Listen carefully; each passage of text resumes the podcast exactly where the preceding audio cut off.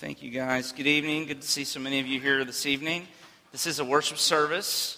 Uh, it is also a presbytery meeting. I'll explain that in just a minute. But first and foremost, it is a worship service, and so it's appropriate that we would have uh, singing and praying and also uh, a sermon, or I really thought it probably is more like an extended exhortation, uh, not only to Brandon, but to the rest of you. And so um, bear with me for a few minutes as I share some things from God's Word. If you have a Bible and you'd like to turn with me, you can or it's printed for you there in your worship folder, this selection from 2 Timothy chapter 2. Uh, I chose 2 Timothy because, uh, if, if you're aware, this is Paul writing to his son in the faith, Timothy, who he has put in charge of churches that he has planted. And I thought about being an older man in ministry now and, and uh, giving an exhortation to a younger man in ministry, but also just about how I long for our church to be a place where young men in ministry can come and can grow up and can learn to do ministry. And just that I hope that this will be a place, the tenderness and the compassion in, Paul's words here to his son and the faith, that, that Brandon and Rachel would experience that in our midst as well. And so I think this letter is appropriate for us to meditate on tonight uh, together. So if you would, let's look at these verses, these 13 verses here in First, 2 Timothy chapter 2. The Apostle Paul writes, So then you, my child, be strengthened by the grace that is in Christ Jesus. And what you've heard from me in the presence of many witnesses, entrust to faithful men who will be able to teach others also. Share in suffering as a good soldier of Christ Jesus. No soldier gets entangled in civilian pursuits, since his aim is to please the one who enlisted him. An athlete is not crowned unless he competes according to the rules. It is the hardworking farmer who ought to have the first share of the crops. Think over what I say, for the Lord will give you understanding in everything. Remember Jesus Christ, risen from the dead, the offspring of David, has preached in my gospel, for which I am suffering, bound with chains as a criminal, but the word of God is not bound. Therefore, I endure everything for the sake of the elect, that they also may obtain the salvation that is in Christ Jesus with eternal glory. The Saying is trustworthy. For, if we have died with him, we will also live with him. If we endure, we will also reign with him. If we deny him, he will also deny us. If we are faithless, he remains faithful, for he cannot deny himself. Uh, this is the word of the Lord. Uh, just again, for a few minutes together this, this evening, and really, this is, like I said, it's somewhat of an exhortation to Brandon as he um, officially uh, launches out into this ministry that God has called him here to. But I think, though the things that I will say tonight are particular to pastoral ministry, uh, there are also many applications to all of Christian discipleship. It's true of all of us as we try to follow the Lord Jesus. So I really do think four things uh, from this passage. First, that there's a method that Paul gives us to the work that he calls us to. There's images, number two, that describe that work. There's very clearly the consequences that Paul understands to be part of the work. And then lastly, and this is where we always end, if you haven't noticed, in our, in our talks around here a lot, is there's the power. So you see the method and the images and the consequences and the power of the work that God has called Brandon here to do, but not just him, uh, all of us as he's given us ministry uh, in the body and in the city that he's called us to. So let's start first with the method for the work. It's very simple. Look there, 2 Timothy 2 2. Paul says to his son Timothy, What you've heard from me in the presence of many witnesses, entrust to faithful men who will be able to teach others also. And really, there's a method and a goal, so I kind of cheated on this because he gives the method, but he also shows the goal there that's a part of the method. And, and, and, it's really just a number of different things. So you see a priority that Paul gives to this young man first, and it's that he would, most of all, uh, what, what, the, what the old Puritan writers used to call self watch. There's a call to self watch, to prioritize uh, your own personal growth towards maturity in the gospel so that you would have something to pass on. Paul says, pass on to faithful men and trust to them, but you have to have something to pass on to them. And so in Acts chapter 20, verses 28 and following, when Paul's saying goodbye to the Ephesian elders, he tells them, Watch over the flock, but it's significant there. He says, Watch over, keep watch over yourself and the flock. Don't forget first to watch over yourself, even as you're called to watch over the flock. In Hebrews, the Hebrews writer says to the Hebrew Christians, Remember your leaders and consider the outcome of their way of life and imitate their faith, which means that leaders in the church must therefore be imitatable. This is the greatest gift, Brandon, I think, that you give to the teenagers and the parents of the church. So I would say to you from 1 Timothy 4 set an example in your youth, in speech, in conduct, in love, in faith, and in purity. Spurgeon wrote to his students in that great little book that he has, Lectures to My Students, he said, It is vain for me to stock my library or organize societies or project schemes if I neglect the culture of myself. For books and agencies and systems are only remote instruments of my holy calling. My own spirit, soul, and body are my nearest machinery for sacred service. My spiritual faculties and my inner life are my battle axe and weapons of war. And then he goes down to say uh, this phrase he says, A holy minister is an awful weapon in the hand of God.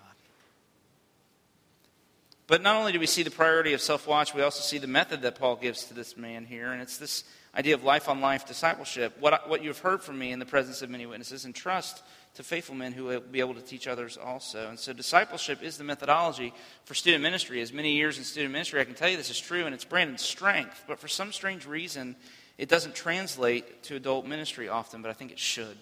And so, Brandon, the work that you're doing, going to the gym with the guys and hanging out at lunch and doing the things that you're doing and walking alongside of these teenagers, is the work of pastoral ministry, according to Paul here. And so, do that work. And then make this your goal in that work, and it's to produce disciples. Paul says, and do this so that you will produce men who will be able to teach others. Do you see that? In other words, not just average Joe Christians, but kids who will be leaders in their campus ministries when they uh, graduate from high school here and go to the places that God sends them, who are not just trained well enough to survive in college, but to thrive and to be sources of life and strength for others. That when they, you know, when they go on to be leaders and officers in the churches that God calls them to, I've said so often, we want to plant churches, multiple churches in Winter Haven and all over Polk County for years to come. The harvest truly is plentiful, but the workers are few. And where will the workers come from for this work? Brandon, they're in your youth group right now. Those kids are the future elders and deacons and worship leaders and church planters and just leaders that will sustain a 50 year vision for ministry in our city. So, which one of the gangly, awkward, hyperactive, sixth grade boys is a future church planter?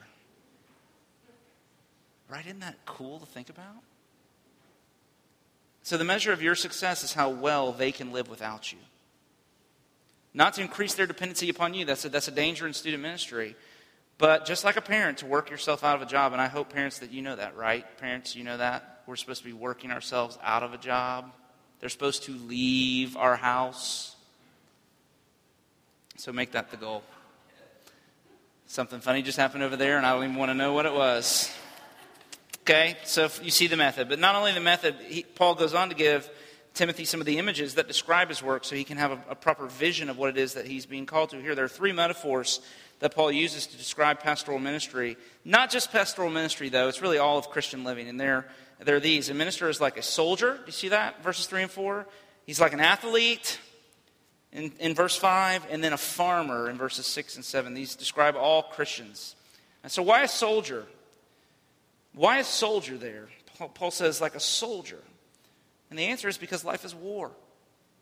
John Eldredge said, Man is not born into a sitcom or a soap opera, he's born into a world at war. This is not home improvement, it's saving Private Ryan.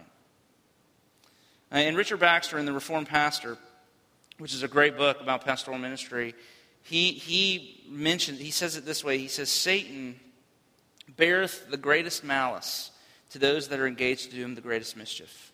Take heed, therefore, brethren, pastors for the enemy has a special eye on you. You shall have his most subtle insinuations and incessant solicitations and violent assaults. Be a soldier because life is war. There's an enemy, he's prowling.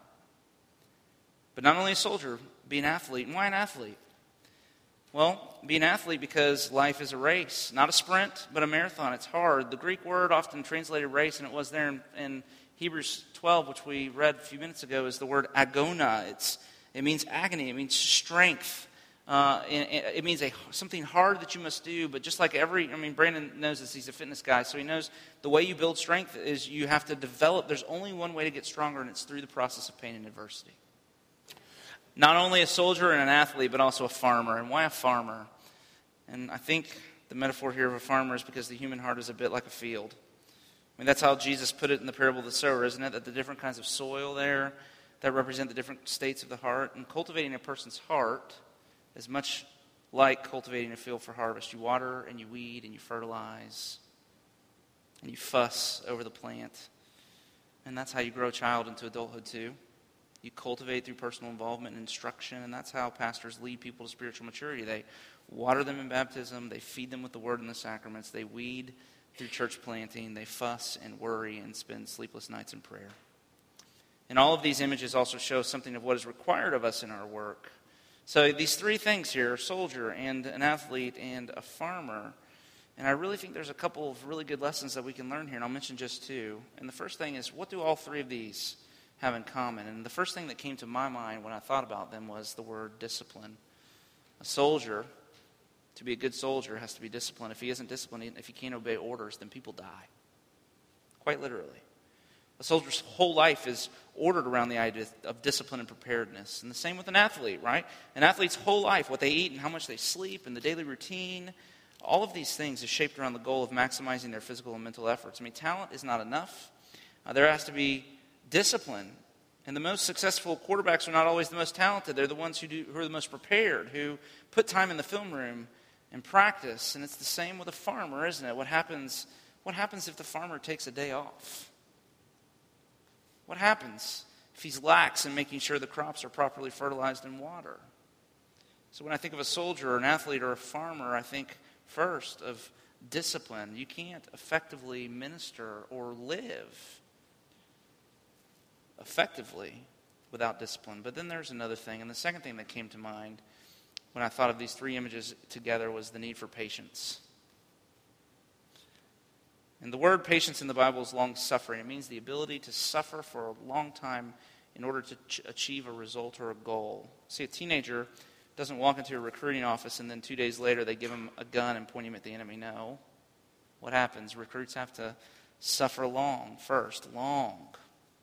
Olympic athletes, some of them, it still amazes me, some of them train every day for four years for an event that lasts 45 seconds. You know? Farming, so they tell me, is slow work. Rick would know. Rick could tell us. You, uh, it takes forever to get the plants to grow and begin to bear fruit. You can't be in a hurry. It's, it, it's in, you can't be in a hurry and be a farmer. If you're too easily discouraged, you won't make it as an athlete. If you melt down when things get tough, soldiering probably isn't for you, and neither is pastoral ministry. For, so Paul writes, I endure everything for the sake of the elect. I endure, he says. I keep going. No matter what happens, I refuse to quit. I refuse to give up. No matter how hard it gets, no matter how long it takes, no matter how much evidence there is that nothing is happening, I just refuse to quit. And that would be my encouragement to all of us as well that we just not quit. I endure, he says. But then, thirdly, not only do we see the method for the work, for all of us and some of the images that describe it, but we see the consequence as well. And Paul does not shy away from giving Timothy the real picture of what pastoral ministry is like, does he? He says, verse 3 share in suffering as a good soldier of Jesus Christ. And we talk about this all the time around here, gratefully, thankfully, but following Jesus is a downward movement into suffering and death. There is no glory without a cross. Following Jesus leads you into inconvenience and heartbreak and sadness and loss. It is not the solution to a hard life, it is the occasion for a hard life. And that is what Paul is referring to in 2 Corinthians 11, isn't it? When he talks about the badge of his apostleship, which he mentions toil and hardship and sleepless nights and all of these things that are horrible. And then at the end, as if, you know, you think, what could be worse than any of those things? It's fascinating. At the end, he says, above all of these. Now, all of these is shipwrecks and beatings. And, I mean, really, you can't imagine the list of things. But he says, above all of these, beyond even all of these things I've mentioned, there's the pressure on me of my anxiety for all of the churches.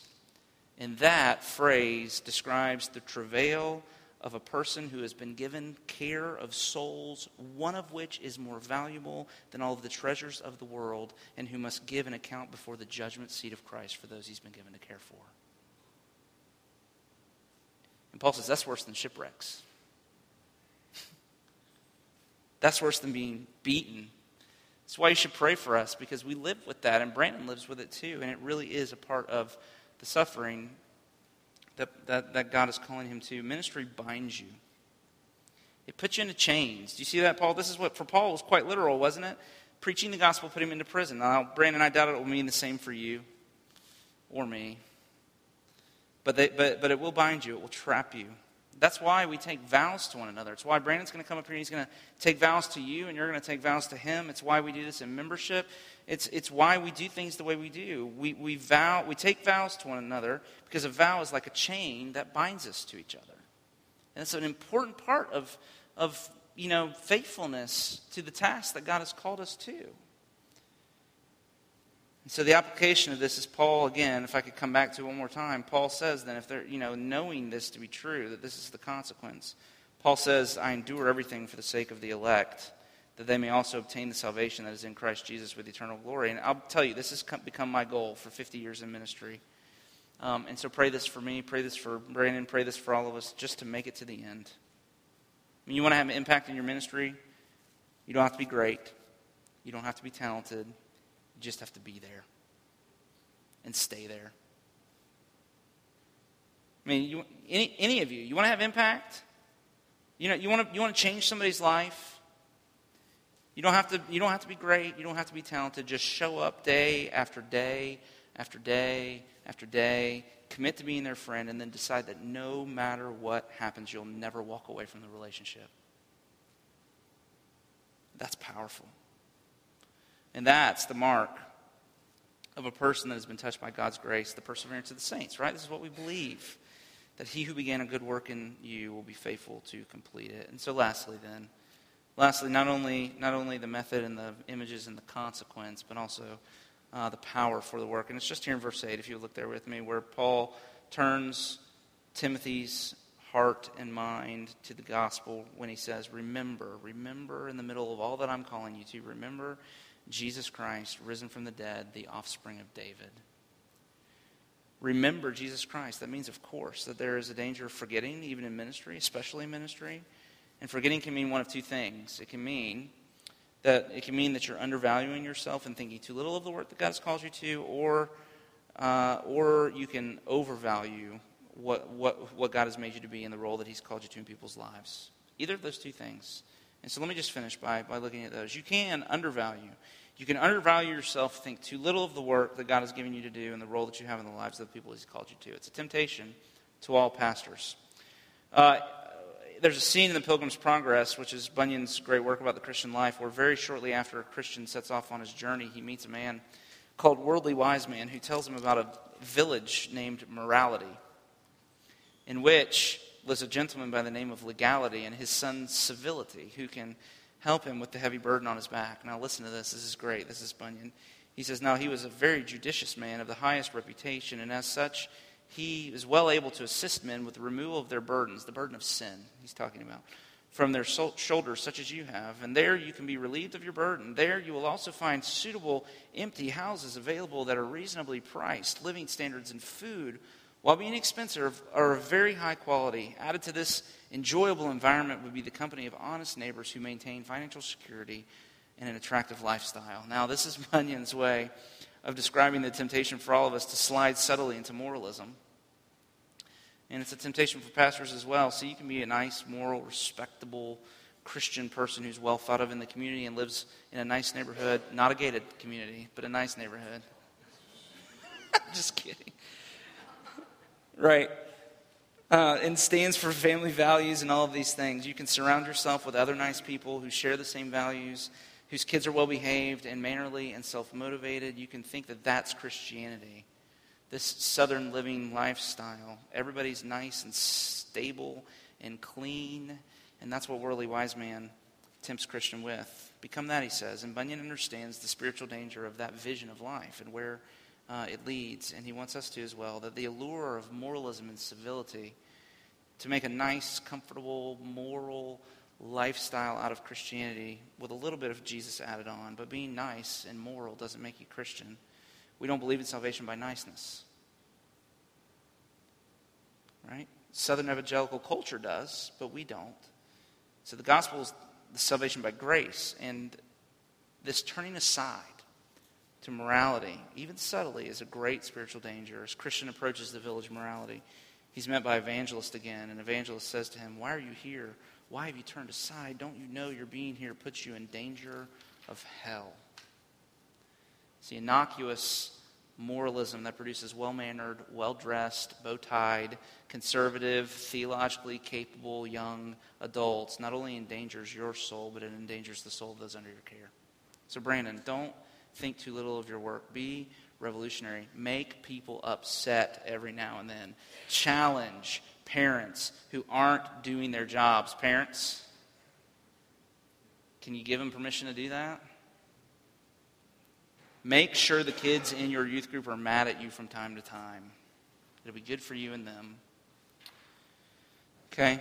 But there's a far more sinister side to this moralism, and that is that you could begin to overvalue your own gifts and think too highly of your work and your place in people's lives. And Spurgeon put this this way, and I'm coming to an end.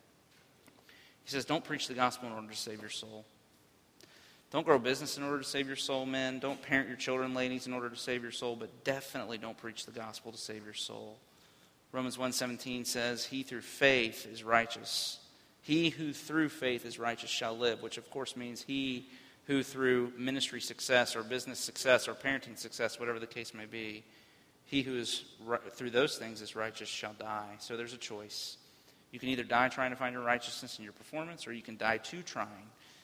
Paul says, Remember Jesus Christ. Make him Make Christ the great aim of your life and ministry out, and minister out of the overflow of the new discoveries of his mercy and grace towards you. Talk about him, point people to him, minister out of your weakness, and leave people and the kids in your group impressed with his grace and not your gifts. Make it, I think, I think this is a great, Brandon, make it your aim that the teenagers in your ministry know him as a friend and not just you. Remember Jesus Christ, Paul says, risen from the dead. Isn't that great? And so, as he calls you to share in suffering as a good soldier, know that whatever downward movement into death he leads you into, there remains the promise of resurrection. There is no death without a resurrection. Jesus' story did not end at the cross, right? It ended with resurrection, which of course means that whatever shape the story, any of us in the room tonight, uh, whatever the shape of the story of our life is, Brandon, whatever the shape the story of your ministry at this church takes, it will end in resurrection. Because Paul goes on to say, if we die with him, we will also live with them. Remember Jesus Christ, risen from the dead, the offspring of David. He not only suffered and died, but was raised, and he ascended into heaven and is seated at the right hand of the Father, ruling over the world as the rightful king, heir to David's throne. And it is the context of that, of his loving, wise, gracious rule over all things that we work and minister, and that should give us hope. And this leads Paul to conclude with this statement, and I will as well. He says down in verse 13, If we are faith, faithless, he remains faithful, for he cannot deny himself. Do you know what that means? Brandon and Rachel, church, it means that our ministry does not depend upon our faithfulness, but his. That the power is not in our love for him, but in his love for us. That success is not dependent upon the strength of our commitment to Him, but the strength of His commitment to us, which is founded upon the strength of His commitment to His own glory. And so, where your strength fails you, His strength never will. And where your wisdom is not sufficient for the problem you're facing, His is. And when ministry takes you to the end of yourself, or when life takes you to the end of yourself, that is not the moment of despair, but hope, because of the promise in the Scripture that His grace is sufficient. And when we are weak, then we are truly strong. Even when we are faithless, He is faithful. What great, great hope. Right? So let's pray. Can we do that? Father, thank you for these words. May they minister to our hearts and encourage us. Encourage Brandon and Rachel and workers and leaders in this church tonight. Thank you for your scripture that is living and active, uh, that equips us for every good work of ministry that you call us to thank you for the Lord Jesus Christ. May we remember him even in these moments. Uh, and may Brandon do so in the days and weeks and years to come. So that in all things you might be glorified in us, we pray in Jesus' name. Amen. Amen. Praise the Lord. Now, Jonathan Winfrey, teaching elder Jonathan Winfrey, is going to come and give a charge to Brandon. And then after him, Stan McMahon, who's a teaching elder at Trinity Presbyterian, will come and give a charge to the congregation. Surrounded by short people. Brandon's no different. We have hired another shorty. Uh, Brandon and I, we, well, we spent uh, a couple of days together uh, when they came to interview Uh, and he told me later, uh, when they left, he said to Rachel, I'm not sure he likes me. Uh, I hope six months in, we're starting. There's a phrase: you get on, you get on together like a house on fire. We're, the wick has been burning, and we're starting to, you know, erupt in flames. Um, but uh, we uh, we enjoy one another a lot. I think uh, I certainly am growing in my love for him and appreciation of his work. I want to read uh, to you a few verses from 1 Thessalonians uh, chapter 2. So listen to these words again from the Apostle Paul. He says, For we never came with words of flattery, as you know, nor with a pretext for greed. God is witness. Nor did we seek glory from people, whether from you or from others, though we could have made demands as apostles of Christ. But we were gentle among you, like a nursing mother taking care of her own children. So, being affectionately desirous of you, we were ready to share with you not only the gospel of God, but also our own selves, because you had become very dear to us. For you remember, brothers, our labor and toil. We worked night and day that we might not be a burden to any of you, while we proclaim to you the gospel of God. You are witnesses, and God also, how holy and righteous and blameless was our conduct toward you believers. For you know how, like a father with his children, we exhorted each one of you and encouraged you and charged you to walk in a manner worthy of God who calls you into his own kingdom and glory. Um, I, I want to charge you with a couple of things from 1 Thessalonians 2. Uh, the, the framework for this is verse 8, where he says, We were ready to share with you not only the gospel of God, but also our, our very selves, our own selves. Uh, and you can't share the gospel without sharing yourself, right? Uh, look at Jesus. He didn't just walk around dispensing truth, teaching. He wasn't just a rabbi, he wasn't just an instructor, a prophet. He was a friend, he was a brother, a son. He related to those who were hurting. He interrupted his schedule to ask, What do you want me to do for you? Uh, and, and one way to know if you're sharing your very life is the beginning of verse 8 he says, So being affectionately desirous of you. I didn't get a chance to ask Stan beforehand what the Greek is there and what that exactly means. Um, and I don't have that fancy software. Drew said, just be faithful. You don't have to be talented, just be faithful. So I'm going with that. But I know affectionately desirous means really important, right? It means, it, it, it means warmth. And so I would ask are, are, are, you affectionately desirous of those you've been called to shepherd, to tend to, to watch over? I would charge you to be affectionately desirous of them. I would charge you to be very dear to them and them to you. He says, You had become so very dear to us that we shared the gospel, but not only the gospel, our very selves. But before that, he frames it with, uh, with, with two very interesting things. First, he says, We were gentle. Gentle, and then he says, like a nursing mother. Uh, and what's that picture? It's a picture of softness, of tenderness, of affectionate, Uh, uh, affectionateness. I don't know if that's a word. Quietly supporting, right? Like Messiah, it's not snuffing out a smoldering wick. So you, you, you get a student, they're barely hanging on. How do you deal with them?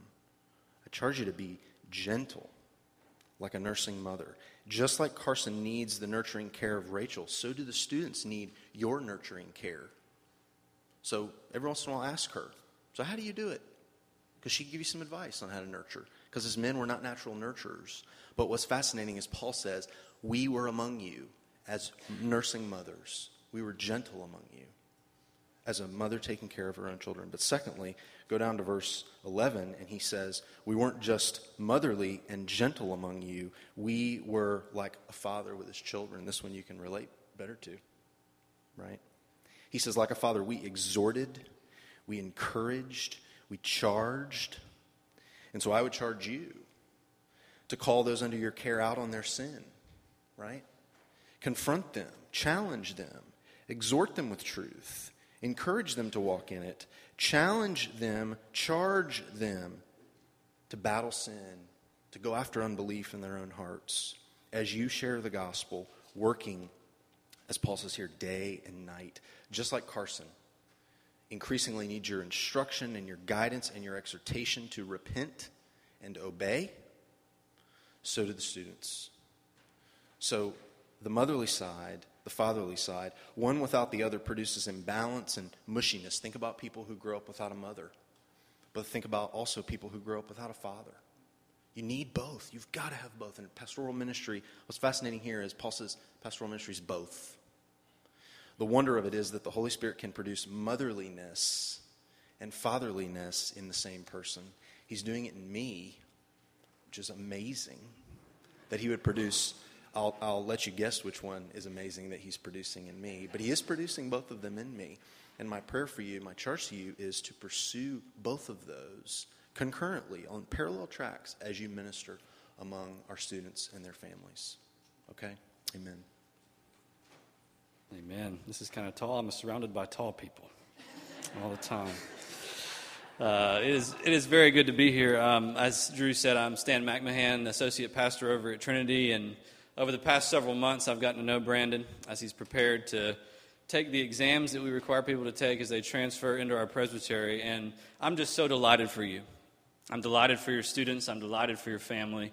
Uh, and it's really a privilege for me tonight to charge you so, what we've just done is we've, we've built a relationship here tonight. This is very much like a marriage service.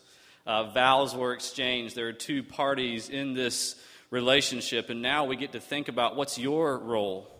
What's your role? We've heard so much about what Brandon's role is and how he's to remember the Lord Jesus Christ and be that fatherly and that motherly figure to the students here. But what's the role of the congregation as you receive a pastor into your midst? How do you help them succeed? I want you to look at one verse. Uh, it's in the book of Hebrews, chapter 13, and it's verse 17. Uh, if you have your Bible, you can look at it with me. It says, Obey your leaders. This is the, the writer to the Hebrews here, writing to a congregation very much like Church of the Redeemer. Obey your leaders and submit to them, for they are keeping watch over your souls as those who will have to give an account. Let them do this with joy and not with groaning, for that would be of no advantage to you. What I see in that verse is that, especially about you as a congregation, what your responsibility is, is that this ministry that Brandon is undertaking in this church is one that could go one of two ways. Uh, either on the one hand, it could cause Brandon much suffering and much groaning, it says there in that verse. Or on the other hand, this could be a work that fills Brandon and his family's heart with great joy. This could be an opportunity for Brandon to become an even better Christian than he already is, that, that his heart would be so bursting at the seams with joy in his Savior and joy in the way that he gets to trace out his Savior's hand in the lives of the students and the families here at the Church of the Redeemer. And what this verse is saying is that so much of that, not all of that, but so much of that, depends on your response to Brandon's ministry. The way that you interact with Brandon and his family is going to determine whether Brandon is buckling under the weight of a heavy burden and barely getting by, or whether he is, can say uh, throughout his ministry and at the end of it, Man, my heart is overflowing with joy. And I know that you want that for him. First, notice what it says there in the verse that there are some real significant reasons why this particular role that he's coming into could be overburdening. It could cause groaning. Notice what it says there in verse 17 at the very beginning. It says that he is keeping watch over your souls. That's the pastoral role. We've already heard there's a lot of metaphors in the Bible for this job, and one of the other metaphors is that of a shepherd. And here, when it says that he, keep, he keeps watch over the souls, it's the, the role of the shepherd that's in mind. And you know, if you've ever kept any kind of livestock, I don't know if there's anybody in here who has. My family does down in Mulberry, and there's a lot of work that goes into that. There's keeping watch over them, carrying around the, the animals on your heart all the time. There's sleepless nights. There's having to go out and mend fence for the 18th million time uh, this month. There's uh, fighting off enemies. There's all this stuff that that, that weighs you down because you're so concerned for those that are under your care. And that's the picture that God gives us for the pastoral role. Brandon is going to carry around the, the students of this church, the students in this city of Winter Haven on his heart, and that could be overwhelming to him. I think about what Jacob said in Genesis 31 when he complained to his father in law Laban about his job as a shepherd. He said, There I was. By day the heat consumed me, and the cold by night, and, and my sleep fled from my eyes. And many a pastor can relate to that. The other aspect of the work that can be so crushing is that it's a stewardship. It's not just shepherding, it's, it's shepherding as a steward. It says there that he, he keeps watch over your souls as those who will have to give an account. Brandon knows, and he's going to be increasingly coming under this impression as he undertakes this work, that he's not only carrying the lives of your students and families on his heart now, day to day, as he does his ministry, but he will carry those students right up into the very throne room of heaven. And one day he'll stand before our awesome God and he'll have to give an account for the work that he's been given to do. This work could really crush someone. So, why is it, how is it that someone could have joy in the work? What role does the congregation have? Why does the, the writer here say, let them do this with joy, as if it's in, the ball is in your court? You're the one who's able to keep them from that crushing feeling and to give them that, that fullness of joy in the Lord and in the work that you've given them to do. Well, there's just a few things that I would like to suggest to you. This first one is that you got to open up your hearts to Brandon and his family. You got to get to know them.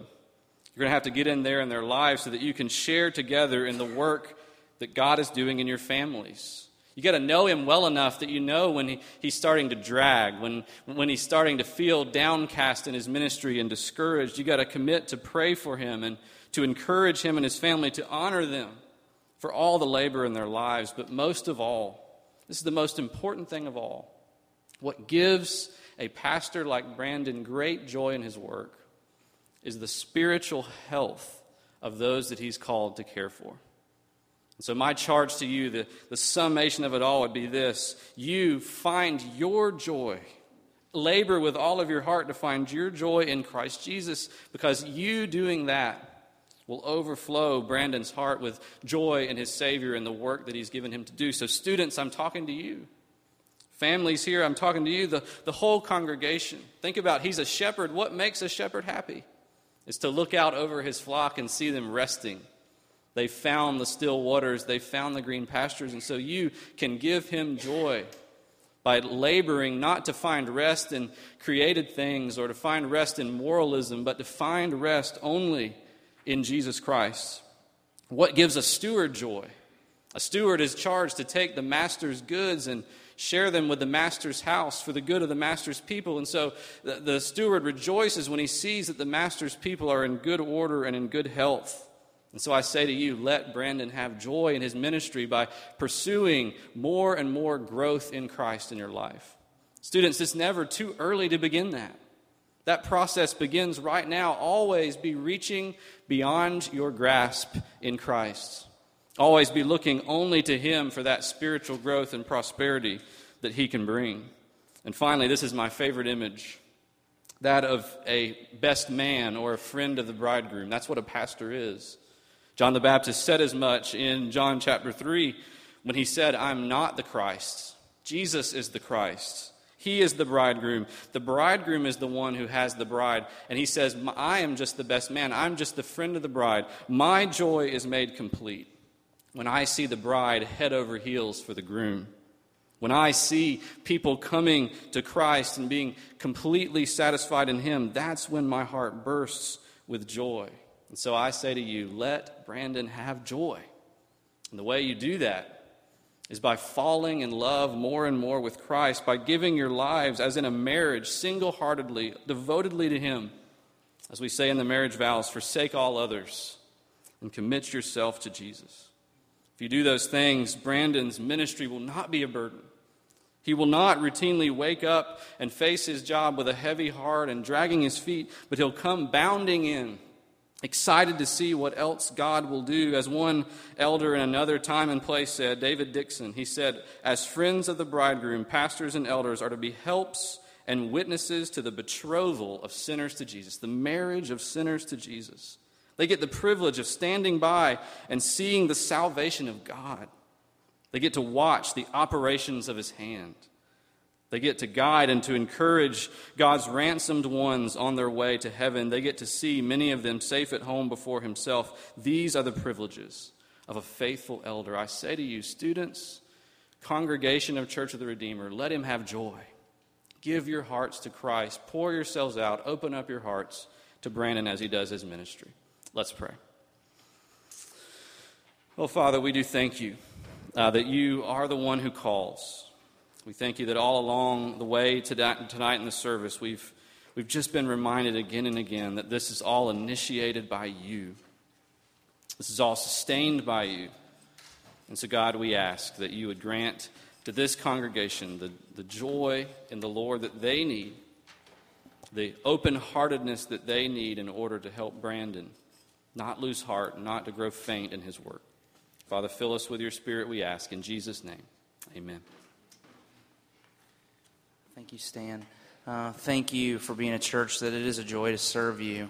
Uh, the BCO, our Book of Church Order, reminds you that after the service is over, that uh, that we should um, cordially uh, receive and affectionately regard uh, Brandon and Rachel and their family. And so, make sure that you do that. We're going to try to make that happen by gathering in, in, Covenant Hall across the way for a brief reception. So please come up there and have a few uh, treats and something to drink. I remember uh, one last parting thing. I remember when Brandon preached in December, I guess, or whenever it was that he preached, January. Uh, I, we went home after the service. We were talking, and Ashley said something that was really striking to me. She said, "You know, listening to him, I trust him with our kids." Uh, and so we are grateful uh, for the Lord uh, in sending him to us. And so, thank you for being here tonight. Uh, I really, really appreciate your thoughtfulness in coming out. Uh, so we're going to sing together now. And then Brandon's going to pronounce a benediction over us. So if you would stand. Not as tall as Jonathan. My wife and I are very, very happy to be here. Uh, I won't say anything else, I'll start crying. Uh, but please receive the Lord's benediction. May the Lord bless you and keep you. May the Lord make his face to shine upon you and be gracious to you. May the Lord turn his face toward you and give you peace. In Jesus' name, amen.